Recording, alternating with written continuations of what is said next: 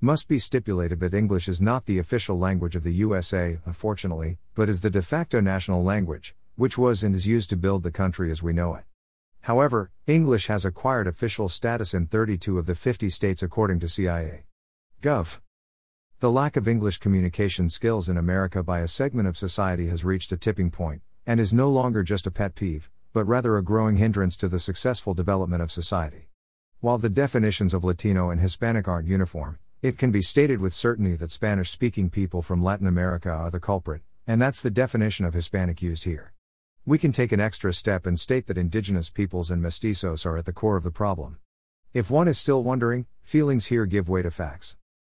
Let's also stipulate that the term indigenous peoples is used here for the sake of simplicity because humans were always on the move. For example, Europeans were in North America before all the Native American tribes, as pointed out, and if only Native Americans had the aptitude. There's a silly argument in support of dual language based on the fact that Spanish is widely spoken in America. In addition, they're quick to point out that plenty of places in America have Spanish names, an extraneous attempt to lay some sort of claim to fame. But on that topic, it's imperative to clarify that Spanish colonizers, Spaniards from Spain, not Hispanics or Latinos, were responsible for baptizing the locales, and that the Spanish language was a unifying gift that lives on to this day.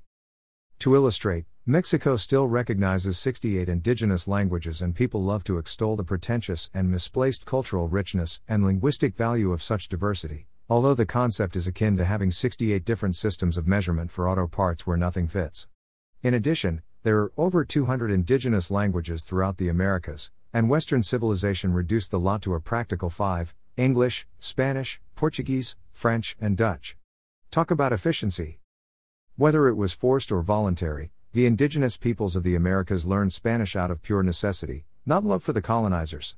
Yet in modern America, we're going out of our way to accommodate their lack of communication skills, a regressive process largely embraced by progressives. Let that sink in. In case one is wondering, here's the trigger for the subject.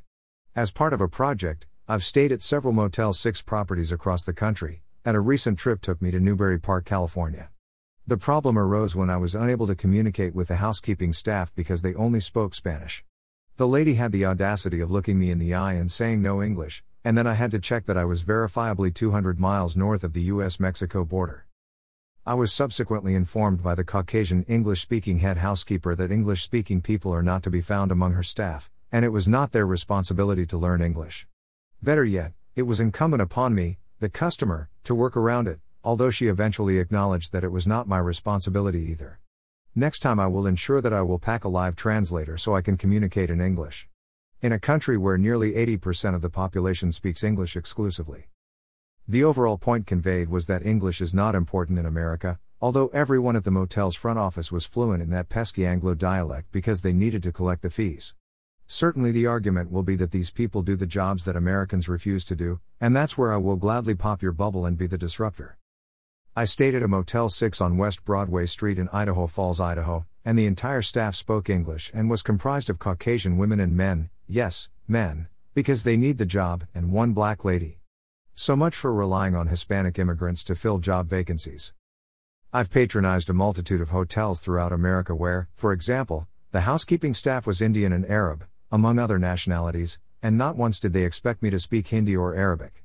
Brazilians never walked up to me in America and started speaking Portuguese, and most foreigners that I have ever encountered have tried their best to communicate in English, and never displayed a sense of entitlement that their native language must rule the day.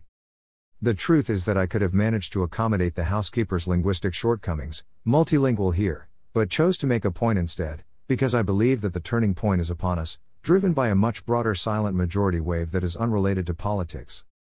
Setting English as the official language in America would drive the final nail on the fact that the country is a product of colonization by Western civilization and selective immigration, not the erroneous broad claim that borders must be open because it's a land of unchecked immigrants. It's irrelevant whether it's lack of intellect or laziness, and let's state the problem in broader, clearer terms. Continually accommodating incompatible cultures will drag Western civilization down to the same level of the societies that these people left behind.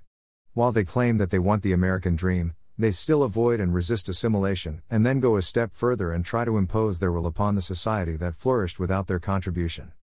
One last point the U.S. Declaration of Independence and Constitution were written in English, not my native language. Dash.